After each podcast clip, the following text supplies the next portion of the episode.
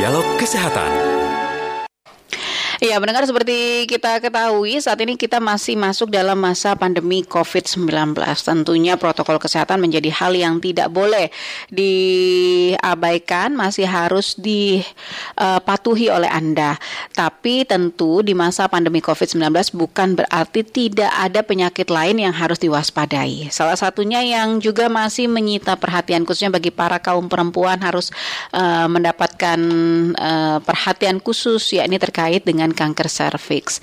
Nanti kami akan berbincang mengenai hal ini ya khususnya untuk mendeteksi kanker serviks dengan dini begitu ya dari dini ya sejak dini. Saya telah bersama dengan Dr. Dr. Gatot Purwoto SPOGK dari Departemen Obstetri dan Ginekologi. Selamat pagi, Dokter. Selamat pagi. Dengan Puspita Ayu. Waalaikumsalam warahmatullahi wabarakatuh. Minal aidin wal faizin. Mohon maaf lahir dan batin, Dokter Gatot. Sama-sama. Selamat lebaran, maaf lahir dan batin. Dokter ini sudah dan para pemirsa ya. semuanya. Saya dari kebidanan ya, ya. RKU Iya, uh, dokter sudah mulai aktif lagi kah ini dok di rumah oh, sakit, ya. dokter? Ya, ini sudah di hospital di rumah sakit. Sudah ya. di rumah sakit ya pagi ini. Hmm, dok, kita pagi ini mau bicara soal deteksi kanker serviks. Ini dengan IVA ya, nyebutnya bagaimana sih dok? Yang benar dok, secara medis ya. itu? Ya, secara sosial atau mm -hmm. secara bahasa Indonesia itu IVA. IVA. Inspeksi, boleh disingkat dengan inspeksi visual asam asetat ya. Okay. Jadi kalau di bahasa Inggris acetic acid uh, inspection mm. uh, with uh, as, uh, sorry acetic acid visual inspection atau VIA. Oh, VIA. IVA. Di bahasa Indonesia kan jadi IVA. Oke, uh, Dok, kalau deteksi dengan IVA ini sebenarnya bisa dilakukan oleh uh, masyarakat uh, secara mandiri sendiri begitu atau ini adalah deteksi kanker serviks yang sudah melalui kayak misalkan penelitian-penelitian di laboratorium atau seperti apa ini, Dok? Silakan. Ya, ya uh, sudah sudah banyak dilaksanakan untuk pelayanan di masyarakat baik di puskesmas, di program. Hmm. Cuman memang ini istilah ini sepertinya masih lebih panjang sejarahnya pap smear. Oke. Okay. Pap smear itu hmm. merupakan uh, pemeriksaan sederhana di, di lapangan tapi didukung oleh laboratorium ya yang sudah sangat populer dari tahun-tahun uh, berapa tahun yang lalu oleh para ahli di luar negeri. Nah, tetapi itu kan memerlukan backup laboratorium e, cairan yang dioles dari serviks itu mm. harus ke laboratorium oleh dokter patologi. Jadi istilahnya penuh laboratorium untuk melihat selnya ini sel normal, ada sudah mulai berubah mau ganas atau menjadi sel kanker. Nah, sekarang e, IVA merupakan salah satu metode lain, metode yang lebih sederhana, tapi e, langsung dilihat pada serviks ya, makanya pakai inspeksi bahasa inspeksi visual. Yeah. Dengan visual itu memandang ya dengan mata kita ya. Hmm. Nah inspeksi visual tapi dioles dengan asam cuka. Nah jadi ini pemeriksaan ini sebetulnya merupakan turunan dari pemeriksaan di e, medis itu namanya kolposkopi. Kolposkopi itu kolpo itu uh, vagina hmm. ya melalui vagina diteropong dibuka uh, terus dilihat uh, pakai mik bukan mikroskop ya kaca pembesar hmm. tapi bentuknya mikroskop yang bisa dipandang dengan mata kita langsung melihat ujung uh, permukaan serviks atau mulut rahim atau leher rahim. Nah, itu nanti kalau sudah dilihat, nanti daerah-daerah yang sangat riskan untuk berubah menjadi kanker serviks, itu dioles asam cuka. Asam cuka mungkin kalau diterjemahkan itu seperti eh, apa namanya eh, asam acar, acar, sorry acar ya, dengan eh, apa namanya dengan konsentrasi 3 sampai lima persen. Nah itu dengan dioles itu nanti akan berubah kalau normal ya tidak berubah menjadi warna putih melepuh, tapi kalau memang positif berubah maka akan menjadi uh, positif seperti itu. Nah uh, pemeriksaan ini tidak menggunakan apa mm, kolposkopi tapi langsung dengan direct visual oleh mata kita sendiri. Nah, yang dimaksud mata kita itu adalah dokter atau bidan, tentu boleh dokter ahli, hmm. dokter ahli bidanan, dokter ahli kanker, atau bisa dilatihkan kepada dokter umum atau bidan yang dilatih. Kalau dia tidak dilatih ya tidak bisa juga. analisis. Hmm. Ya, hmm. jadi hmm. perlu SDM, ya perlu dokter atau bidan yang terlatih, terbiasa dan mengerti urut-urutannya maupun kesimpulannya. Maka yang begini adalah normal, yang begini adalah positif, yang begini adalah sudah kanker. Iya. Nah, itu namanya jadi pemeriksaan metode IVA supaya bisa dikerjakan oleh banyak dokter bidan di seluruh wilayah, maksudnya di desa-desa atau di kepulauan, gitu, okay. membawa asam cuka. Iya, nih dok, berarti kalau secara sederhana bedanya IVA ini dengan pap smear apa dan kemudian seberapa baik begitu uh, IVA ini bisa mendeteksi kanker serviks? Ya betul, ya pertanyaan yang sangat bagus ya karena kalau pap smear itu adalah mengoles permukaan mulut rahim atau leher atau serviks nanti sel yang terkelupas itu dioles oleh apa kapas atau sikat, nanti dioleskan ke kaca dan diperiksa. Jadi yang dilihat adalah sel. Jadi memang sebetulnya secara teori sel itu paling gitu. Jadi seandainya katakanlah itu rambut ya dioles, maka potongan rambut ini uban apa hitam, ya itu adalah menjadi bukti bahwa ini adalah sel sudah ubanan apa sel rambut normal. Jadi arti selnya yang dinilai, ya makanya dia perlu pewarnaan dan perlu dokter ahli patologi. Nah kalau IVA Eh, dokter ini melihat makroskopik. Makroskopik itu lapang pandang mata. Karena nggak begitu beda jauh juga setelah diteliti. Oh ini kalau misalnya batas antara mulut rahim sama sambungan kelenjar, squamocolumnar junction itu ada batas yang sering menjadi perubahan kanker serviks itu. Nah nanti setelah dipandang ada kelainan kanker atau bukan, maka terus dioles asam cuka. Nanti ditunggu dalam durasi satu menit, akan melepuh putih atau tidak, akan menjadi white, aceto white epithelial istilahnya, jadi menjadi warna putih. Kalau itu begitu berarti sudah mulai berubah, sebetulnya belum kanker tapi prakanker. Jadi sudah berubah selnya tapi belum sampai tingkat kanker yang menembus e, daging dari atau mm, jaringan dari serviks. Nah, jadi ini lebih mudah kalau banyak dokter dan bidan yang dilatih. Tetapi memang ini tidak melihat sel, tapi melihatnya permukaan makroskopik dari lapisan kulit mulut serviks gitu. Jadi keuntungannya nanti dokternya banyak bisa mengerjakan. Iya. Patologi tidak perlu laboratorium, langsung disampaikan ini hasilnya positif, negatif atau mungkin juga ada yang ragu, mm, tapi sembilan puluh sembilan persen kalau sudah dilatih bisa. Oke, okay, baik. Kalau dokter, ya. Iya. Baga, uh, dokter Gatot ini sudah ada Bu Indra di Cirebon yang ingin bergabung. Kita sapa ya dok ya. Baik. Oke, okay, selamat pagi Bu Indra. Selamat pagi. Ya, silakan Bu Indra. Ya, dokter uh, kalau mendengar kata infeksi itu infeksi, saya jadi bukan infeksi, inspeksi. Apa? Inspeksi, Bu. Oh, inspeksi. Iya. Ja, uh, salah dengar. Ya iya. tapi enggak apalah. Mm -mm. Hmm, itu saya teringat uh, pasti melalui penularan ya. Tapi uh, ada yang bilang kalau kanker ini genetik. Uh, benarkah demikian?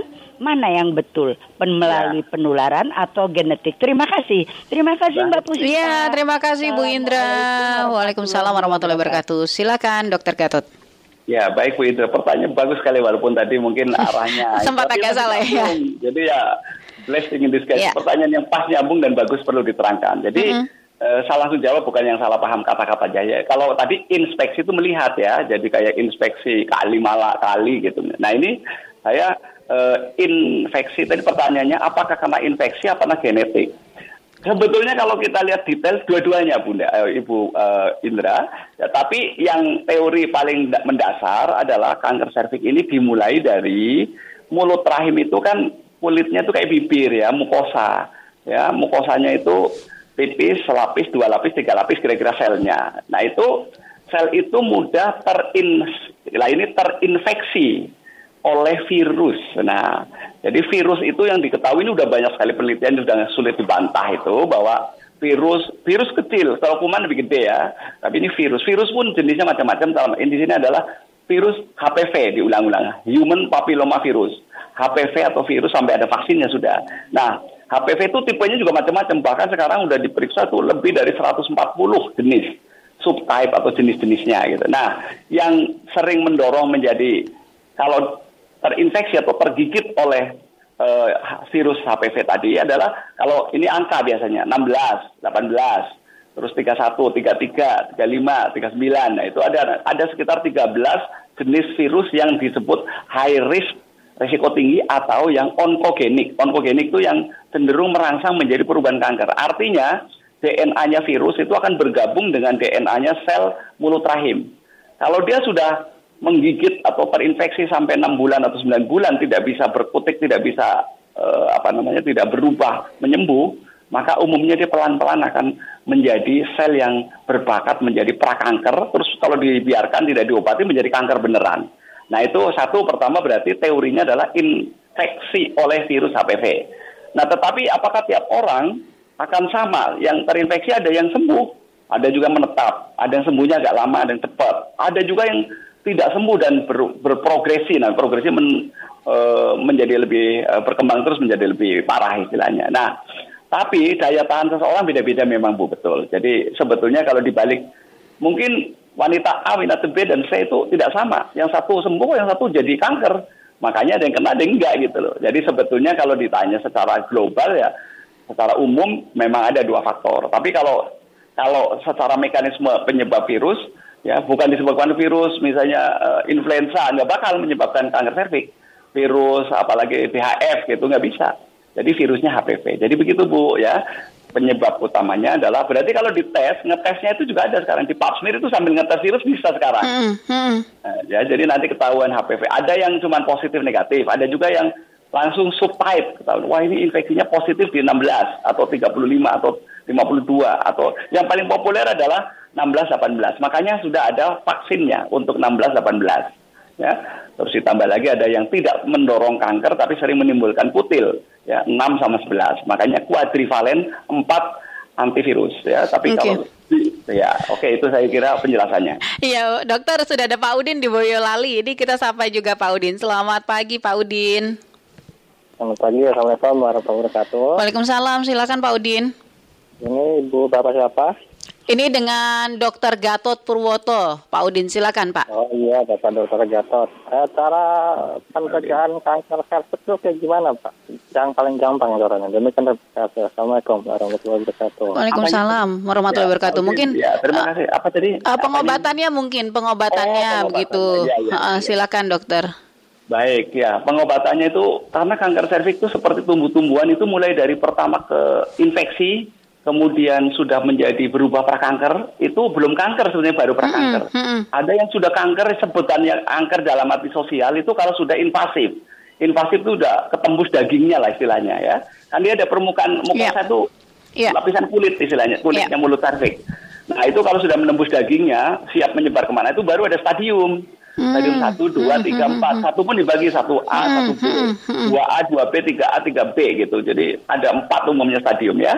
Nah, jadi pengertian pertanyaan ini e, tergantung stadium mana. Jadi dokter itu termasuk screening itu menentukan tingkat tahapan atau bahasa kalau udah kanker stadium juga gitu. Nah, kalau dia masih terinfeksi HPV, dia belum kanker.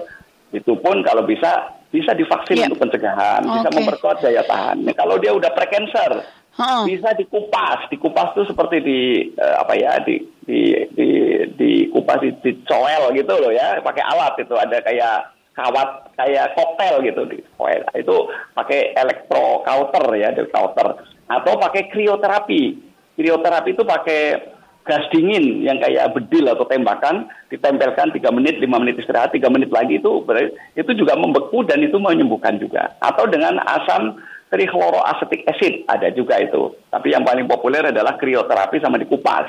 Oke. Okay. Nah itu, itu prakanker kalau sudah kanker mungkin menjawab dia sekalian. Hmm. Kalau kanker ada stadium 1, 2, 3. Stadium 1 umumnya dioperasi. Udah harus lepaslah itu mulut rahim. Hmm. Jadi harus dioperasi, diangkat. Apakah mulut rahimnya saja atau bersama rahimnya. Kalau dia usianya cukup biasanya bersama rahimnya. Bahkan kelenjarnya yang dianggap jalur-jalur penyebaran dikupas. Atau diangkat kelenjar getah bening atau lifadenektomi. Atau kalau udah stadium 2 dan 3, ya umumnya karena kalau dioperasi juga akarnya sudah melebar ke samping ke samping, maka umumnya dilakukan sinar. Sinar itu mirip-mirip kayak ronsen lah, mirip-mirip itu, tapi berulang-ulang ya. Ya, berulang-ulang sampai 25 kali ditambah sinar dalam itu berarti ditembak eh, pakai Itu yang namanya kemoterapi itu, dokter? Kan, itu oh, beda lagi. Nah, Oke. Okay. Ada lagi kemo, kemoterapi hmm. itu umumnya diinfus, walaupun oh. ada juga oh. beberapa yang di, uh, di uh, apa namanya di pil, tapi umumnya hmm. infus. Nah, kemoterapi itu dimasukkan ke infus pembuluh darah, nanti dia akan beredar ke seluruh badan termasuk ke jaringan kankernya hmm, okay. di serviks misalnya. Oke, okay. iya, Pak uh, Pak Gatot ini ada satu pendengar lagi kita terima ini terakhir ya Pak yeah. ya, Pak Ramadan yeah. dari Sorong. Selamat pagi Pak Ramadan, silakan. Ya, selamat pagi, Pak Puspa ya. Iya, Puspita. dengan Puspita, ya, silakan. Pak Dokter Gatot ya. Ya, salam sehat.